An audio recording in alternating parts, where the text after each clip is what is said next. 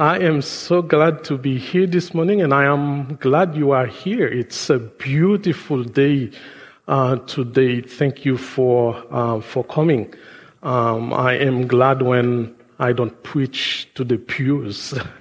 um, so my name is David. I have the privilege, the great privilege of bringing you the the Word of God this morning. As you know, our pastor is on sabbaticals, and um, some of us, many of us, pitching together um, to bring the word to you, to do what's need to be done here until he comes back.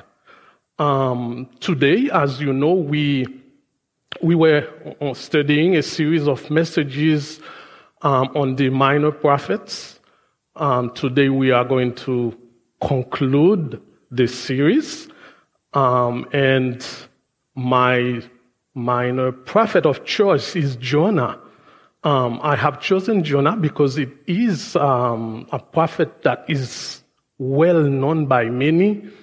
Even birds in the sky knows about um, the story in the book of Jonah. The lowest of children know about uh, um, this story. So we are going to dive in this story today to see what, what's in it for us today. Um, before we do that, allow me to pray, please. Dear Heavenly Father, we present to you today to worship you and to listen to you speaking to us. Lord, we know sometimes, even though we don't see it, feel it, but you are constantly at work. We are conscious and convinced that you have a special word for each and every one of us this morning. Um, as we getting ready, prepare our hearts to listen to your word, I pray that your Holy Spirit will take control because it is possible that our mind will be going here and there, thinking of things that we should be doing at this time, rather than focusing on what you are doing here at this very moment. We thank you for the privilege of being here. We thank you uh, for your provision this morning through your word. In Jesus' name I pray. Amen. So, in terms of background information for you this morning, Jonah exercised his ministry um, in 8th century BC when Jeroboam was, Jeroboam II, I should say, was a king um, in the kingdom uh, uh, of Israel. So, if he ministered during that time, it means that he is not a fictional character. So the story that we read in the book of Jonah really took uh, place. So Jonah received a special message from God to preach to a specific people. The target audience was the people of Nineveh. Nineveh was the capital city of the Assyrian Empire. So it was located in the area of Baghdad, Iraq, Syria, in those areas. It was not far from Israel. So God wanted Jonah to bring his message to these people because of their arrogance, their ungodliness. They were a mighty um, empire, military might. Um, there were idol worshippers. The brutality was known all around. So they used to skin the captive alive. They, you know, they went on a battle with nations and then they captured people and then they skinned them in order to scare their, their adversaries. They were brutal people. They were a big threat to Israel. And you can imagine the Israelites hated them. And Jonah was one of the haters. So, a funny coincidence, Jonah hated these people, and God called Jonah, commissioned them with a specific message to go to talk to these people. So, in Jonah chapter 1, verse 1, we read that the word of the Lord came to Jonah, son of Amittai. I don't know how to pronounce this word. Go to the great city of Nineveh and preach against it because its wickedness has come up before me. But Jonah ran away from the Lord and headed for Tarshish. He went down to Joppa where he found a ship bound for the port. After paying the fare, he went on board and sailed for Tarshish to flee from the Lord. Jonah's commission, his call was both an assignment, a simple assignment like a reassignment, but it was also a comment because God called him and said, go. He definitely wanted Jonah to go to Nineveh and preach that message to them. It was a worthy call, I want to say, um, for someone to be commissioned and to be assigned to carry God's message. It, it's, it's a big deal. Jonah was to bring that message of repentance to the people of Nineveh because they did not worship the real God. But unfortunately, Jonah instantly rejected that message and that assignment or that comment from, from God, as we saw in, um, in verse 2. he tried to hide. But the big question is who, who can really hide from God? Um, in Psalm 139, verse 7 onward, it says, Where can I go? This is the psalmist speaking in Psalm 139. Where can I go from your spirit? Where can I flee from your presence?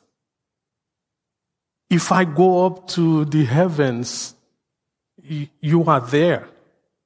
If I go in the depth of, of the rivers, of, of the oceans, you are there. So the psalmist in the psalm is talking about there is, there is nowhere we can go to hide from God's presence. But Jonah thought that he could, he could do that. He could hide from, from God's presence. So what he did, I don't want to read the entire book because it will take the, the whole morning to do that. So as we read through um, the first chapter, we see that Jonah took away. He ran away from God. At least he tried.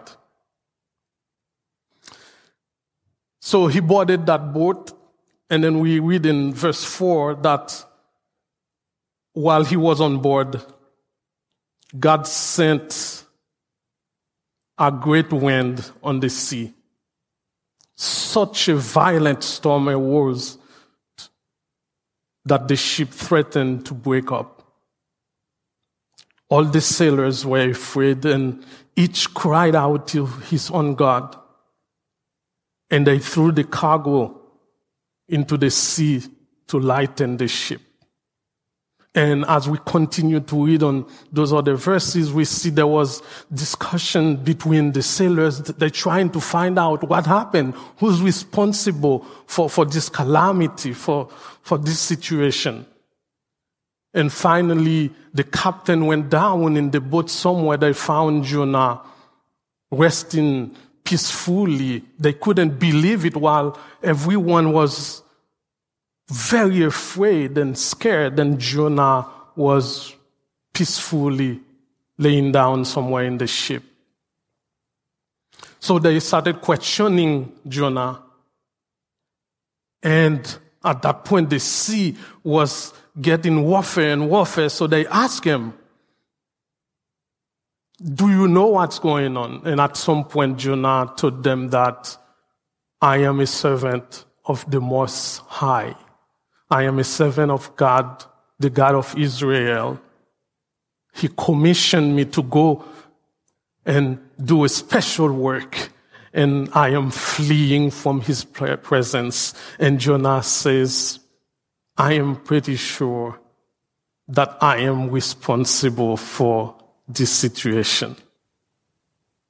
And at that point, in verse 11, we see that the, the, the sea was getting warfare and warfare, and they ask Jonah, What should we do then to you to make the sea come down? And as you know, Jonah did not want to go and bring that message to, to the Ninevites. And then he told the sailors, All you have to do is pick me up throw me into the sea, and everything will come down. For I know that it is my fault that this great storm has come upon you guys. And then they threw him overboard. So I was thinking about this, this portion of, of, of of, uh, uh, uh, of the chapter, and, and I see what was Jonah committing suicide or something just to not go and share God's message to, to these people? Or he wanted to save the sailor's life? We do not know because the Bible doesn't say so. But I said, throw me in the water and everything will be all right. And then they did. But you know something? Jonah couldn't hide from God. In verse 17, the same chapter, it says, Now the Lord provided a huge fish to swallow Jonah. And Jonah was in the belly of the fish three days and three nights. Church, God will use any means at his disposal to achieve his goals. So Jonah tries to hide, but he could not. And even by being thrown into the river, into the sea, into the ocean, he still couldn't hide. Maybe at that point when he said, threw me overboard, he thought that he just got away and then the people would we're not going to get the message. But God knows better. So, what captures my attention, as I said earlier, is that it seems that Jonah had preferred to die than to go to preach to the Ninevites. He said, Pick me up, throw me in the sea, and all will be well. But despite his disobedience, we can see that Jonah was a disobedient um, prophet, but he was not um, a false prophet. Because when he was thrown into the water, swallowed by the fish, Jonah realized that he was still alive. And Jonah couldn't believe how come he's swallowed by this beast and then still alive. And then he came to the conclusion that God, even though he was fleeing from God, even though he was in total disobedience, God was still is merciful towards him. And then at that point, in chapter 2, Jonah started praying inside of the fish. From inside the fish, Jonah prayed to, to the Lord his God. He said, In my distress, I call to the Lord and he answered me. And then we continue reading in verse 6. He said, To the root of the mountain I sunk down, but you brought me, you brought my life up from the pit. So Jonah realizes that even inside the fish, God was still in control. And he came to the conclusion that this God, I should not disobey him, and I am willing and I am ready if I get a second chance to obey him. So Jonah was grateful to be alive. He was then willing to follow God calling if God was willing to give him a second chance. But the thing is, despite his willingness to, to obey God, to go perhaps to share the message this time, we, we don't see any sign that Jonah is compassionate towards the Ninevites. He's willing to obey God. Okay, I'm going to do whatever you say. But his heart was still hardened for, for these people. And God, in his mercy, in his compassion, heard the cry of Jonah's heart. And he commended in verse 10 and the Lord commended the fish, and it vomited Jonah onto dry land. Wow.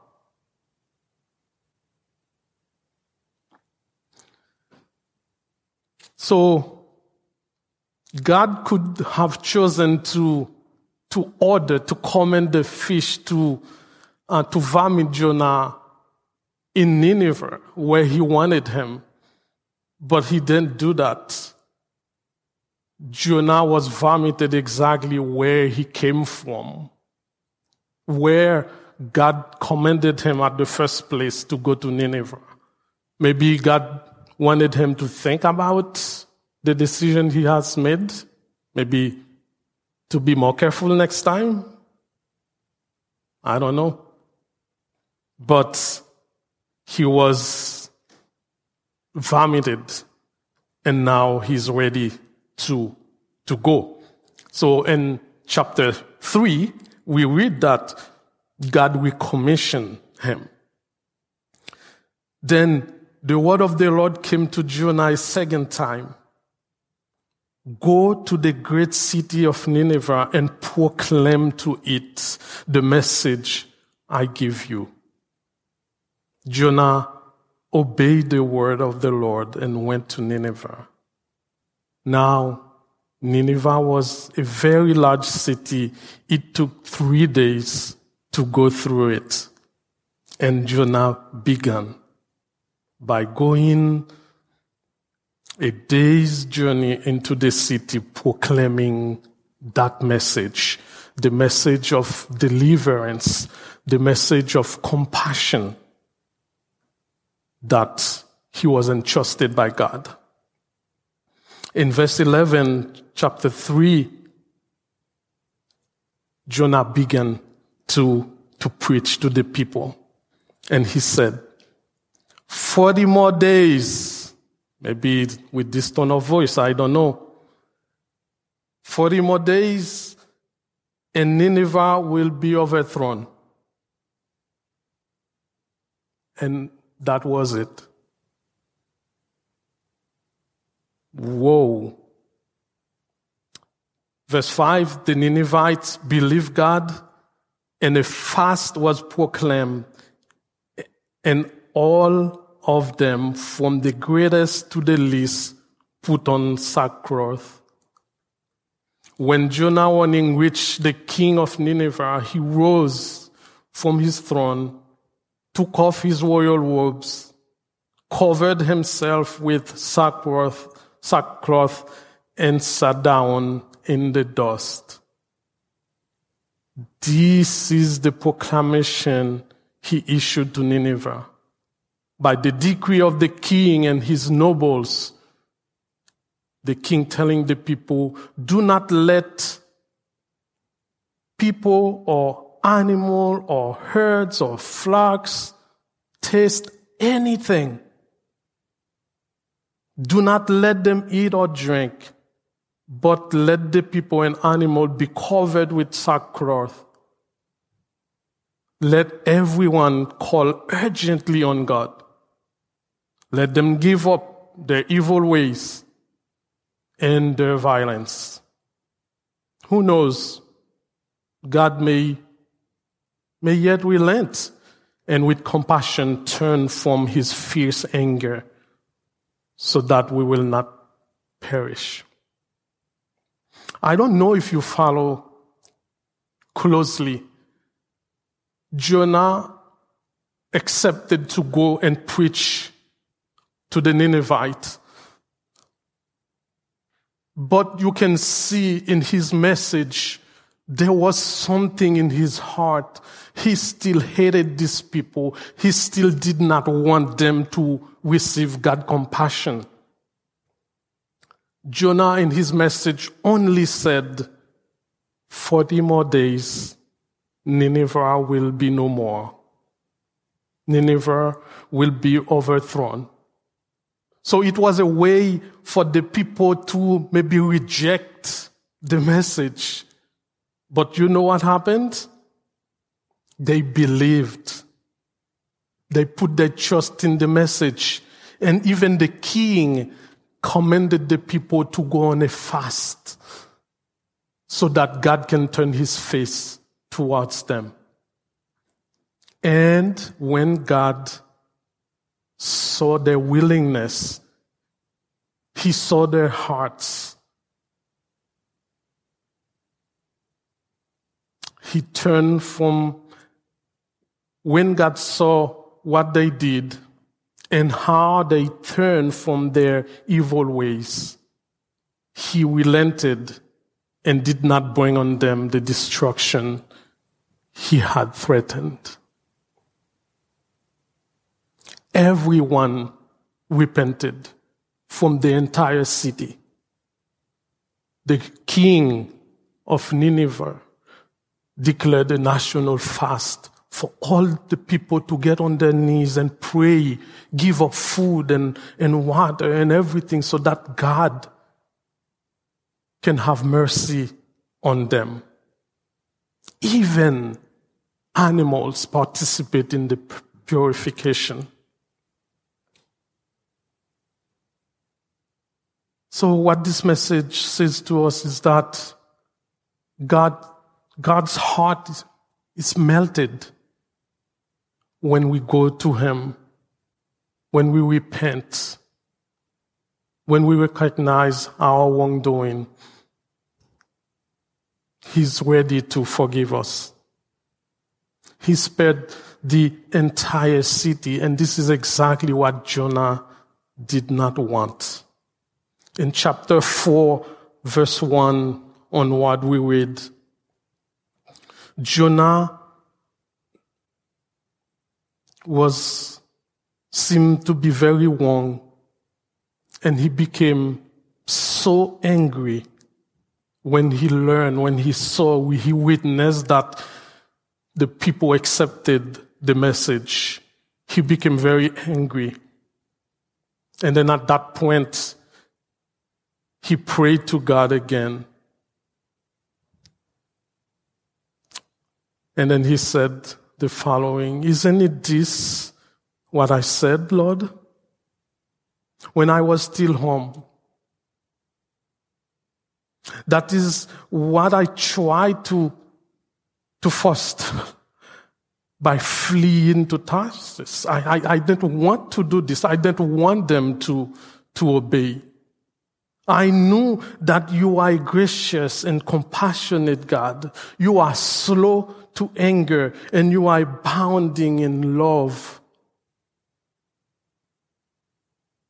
A God who relents from sending calamity. Now, Lord, Jonah says, take away my life. For it is better for me to die than to live. Wow.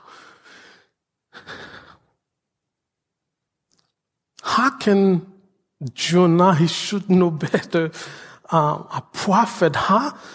He is allowing a, a, a, situation because he hated the people. How does he allow his heart to be so hardened? He would rather die than, than to live.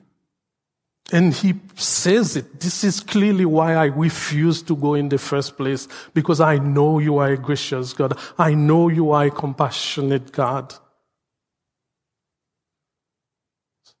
So Jonah's religious exclusiveness makes him blind, we want to say.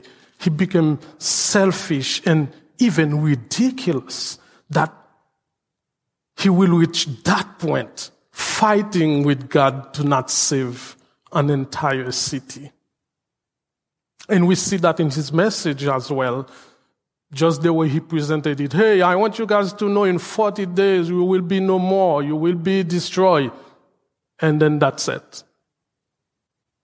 Such an ambiguous message.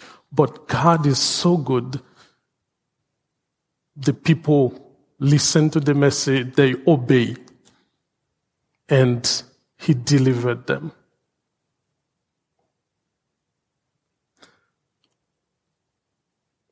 God is on a mission to save people, and it is not new. It did not start with Jonah. God ceaselessly call out to people to carry his message, his message of salvation. He called Abraham as, as we know it. He called Moses, Jeremiah, Isaiah, David, king of Israel and until Jesus. And he did not stop there. Jesus himself passed it on to his disciples. And the disciples are no longer with us. And we are part of the people, part of the pool of people that God calls to carry his message of salvation. God appoints people from the very beginning, and He continues to do that, and it includes you and I. In Matthew uh, chapter 28, verse 18, to continue, when Jesus was ready to, to go back to heaven, he called the disciples and and he told them, see if I can find it to, to read it for you.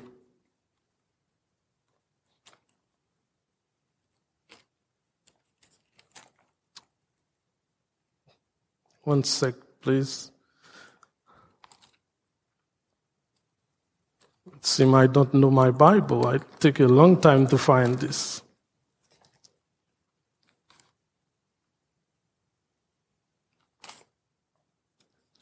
Matthew chapter 28, 18 to 20, I am going to read.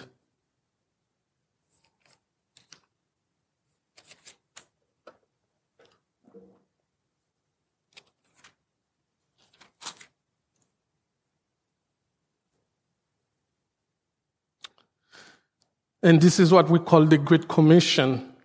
So Jesus was getting ready to go back to his father at the end of his earthly ministry.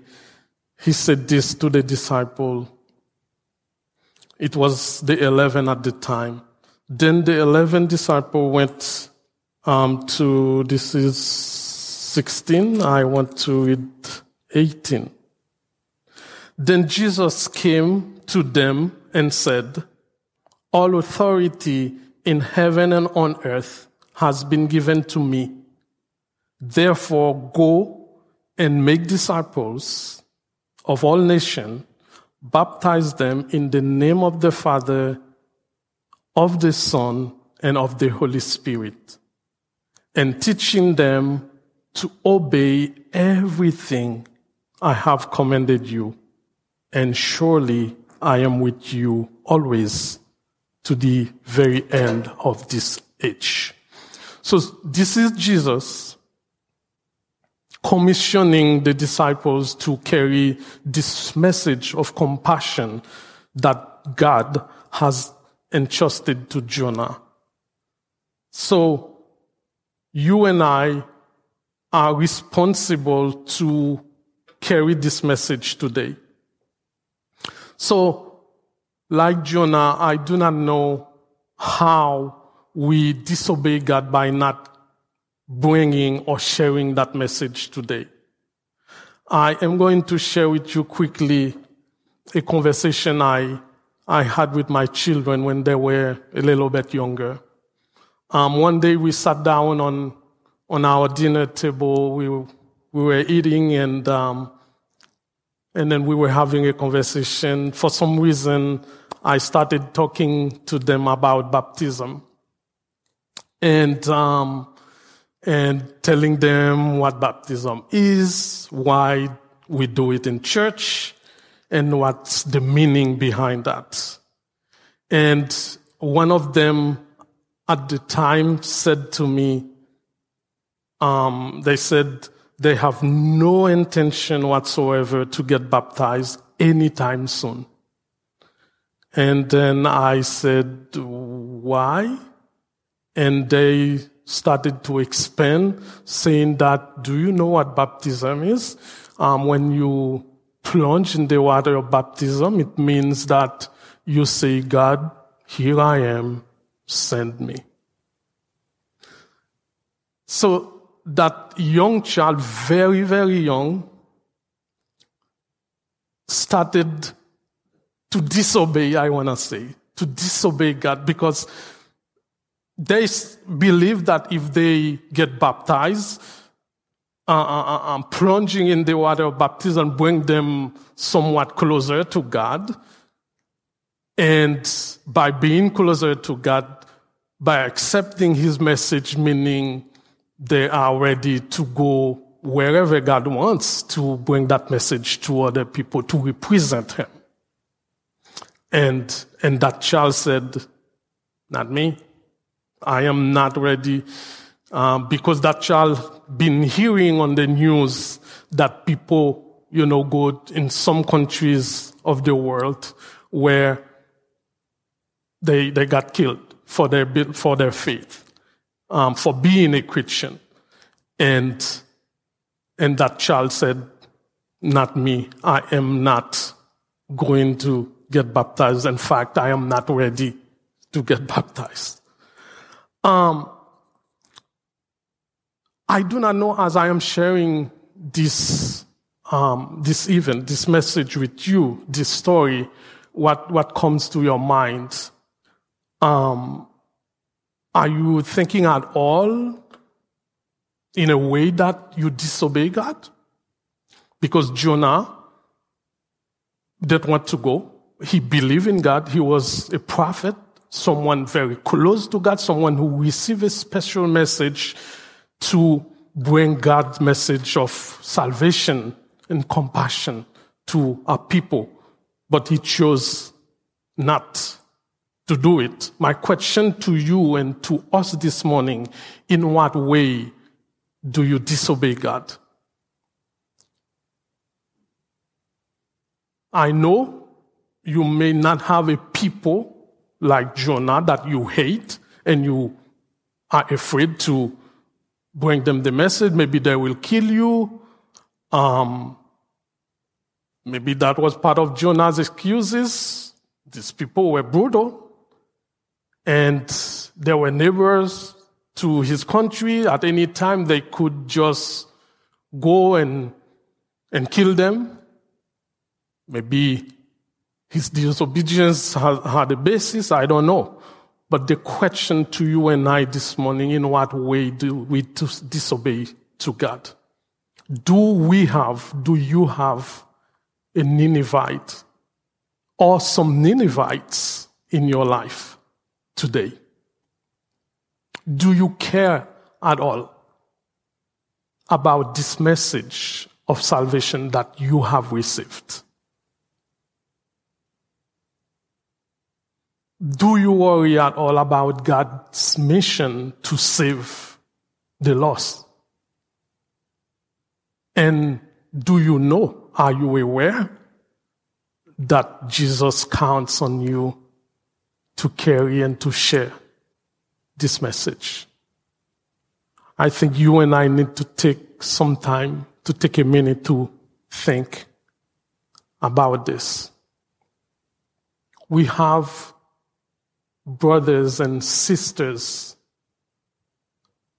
around the world getting killed for their faith because they are Christian, because they are sharing their faith to other people. It's happened in China, in Afghanistan, in, in Iran, um, in many other Muslim states, for instance. But you know, despite the persecution they are faced, they still proclaim this message. But here in the West, we, we are so comfortable. We have all sort of excuses to not share this message. We are afraid that if we share with, with our friends, with our neighbors, maybe it's, it's, it will get weird. Um, maybe that can destroy our relationships. Um, or maybe they will think we are out of our mind. Or we just don't want to go there at all because it's not my responsibility. I am, I am not a prophet. You are not a missionary. You are not a pastor.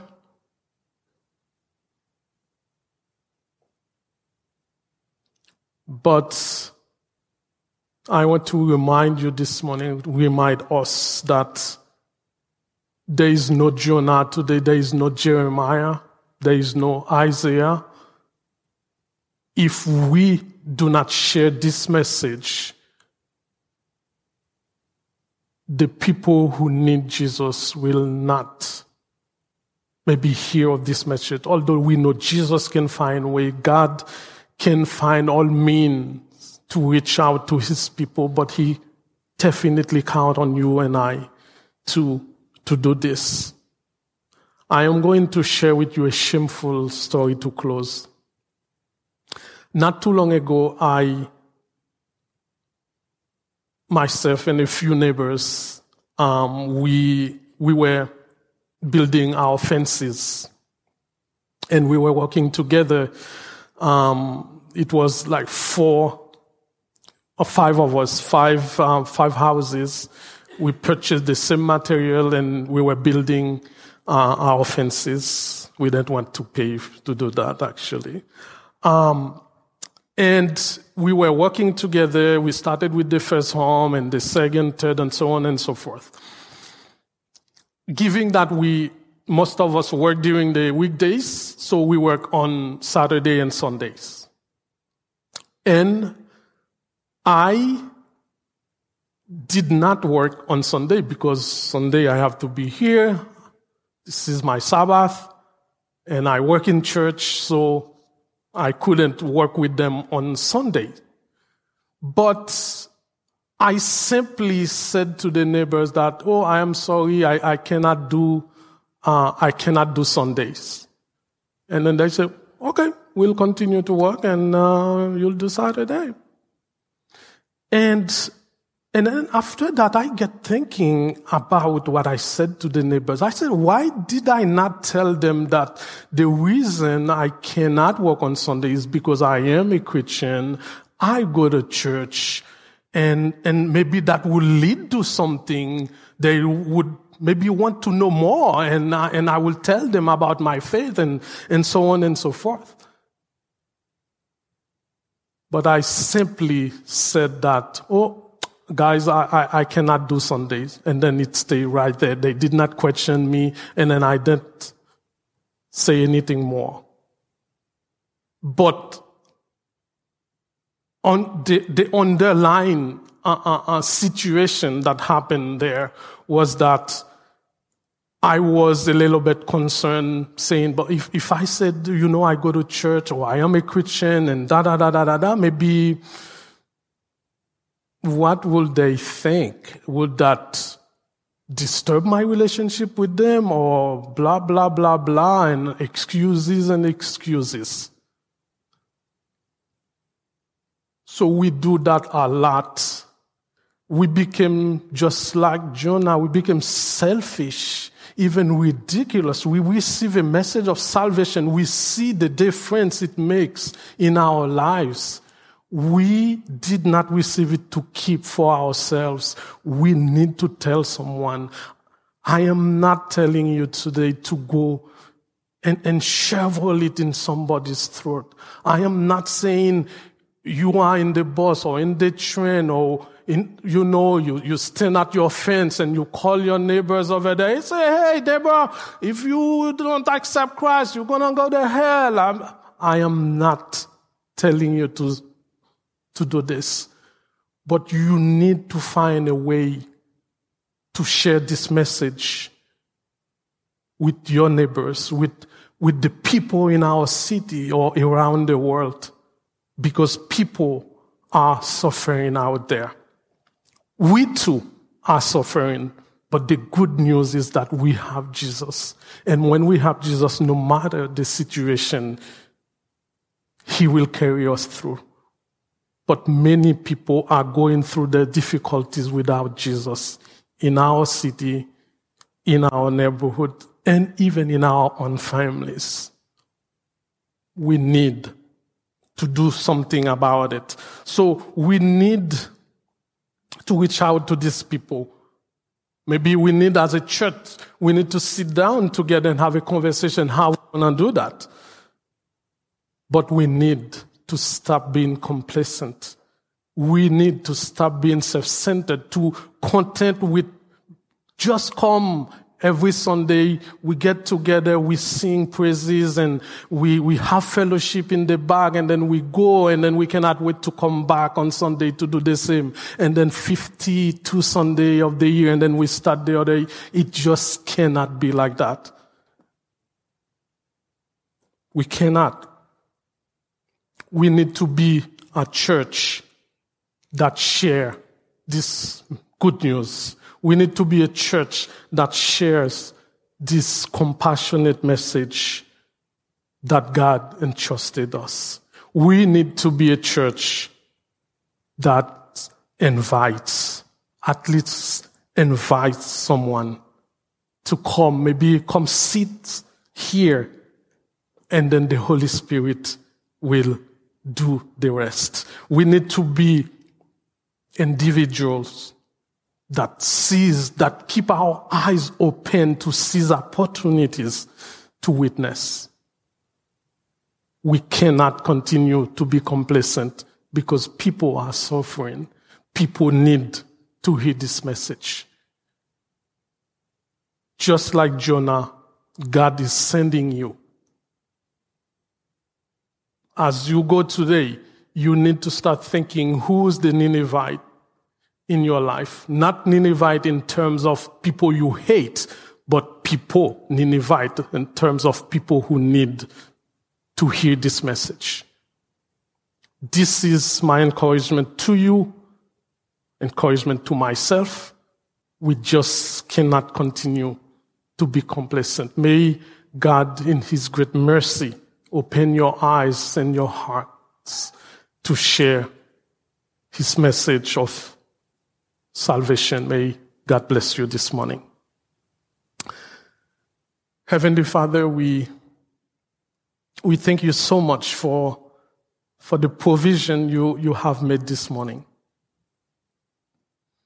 Lord, we learn through your word that when a sinner repents, your heart melts. You are so merciful. You are so gracious. Lord, our desire is, is to follow your command, is, is to go where you want to send us. But Lord, sometimes the enemy distracts us. We may have good intention, the desire to share this message, but sometimes we feel discouraged. We have all sort of excuses. But Lord, you teach us that your word is, is, is compared to a seed that is planted. All the farmer needs to do is to plant the seed and then you take care of the rest. And that's exactly what you expect of us to just be able to share that message, to just tell someone. Maybe our story, our own personal story, how we, we came to you. And then your Holy Spirit will do the rest because it's the Holy Spirit who softens the hearts. Lord, we thank you this morning. We pray that you, you, you, you will encourage us, you will guide us, and we will be reminded that we were not saved just for the sake of being saved, but we, we were saved to also go and share this message. We thank you. We love you, Lord. In your son's name I pray. Amen. As you go this morning, may God bless you. May He lead you. May He open your eyes to see opportunities that He placed around you. And may He watch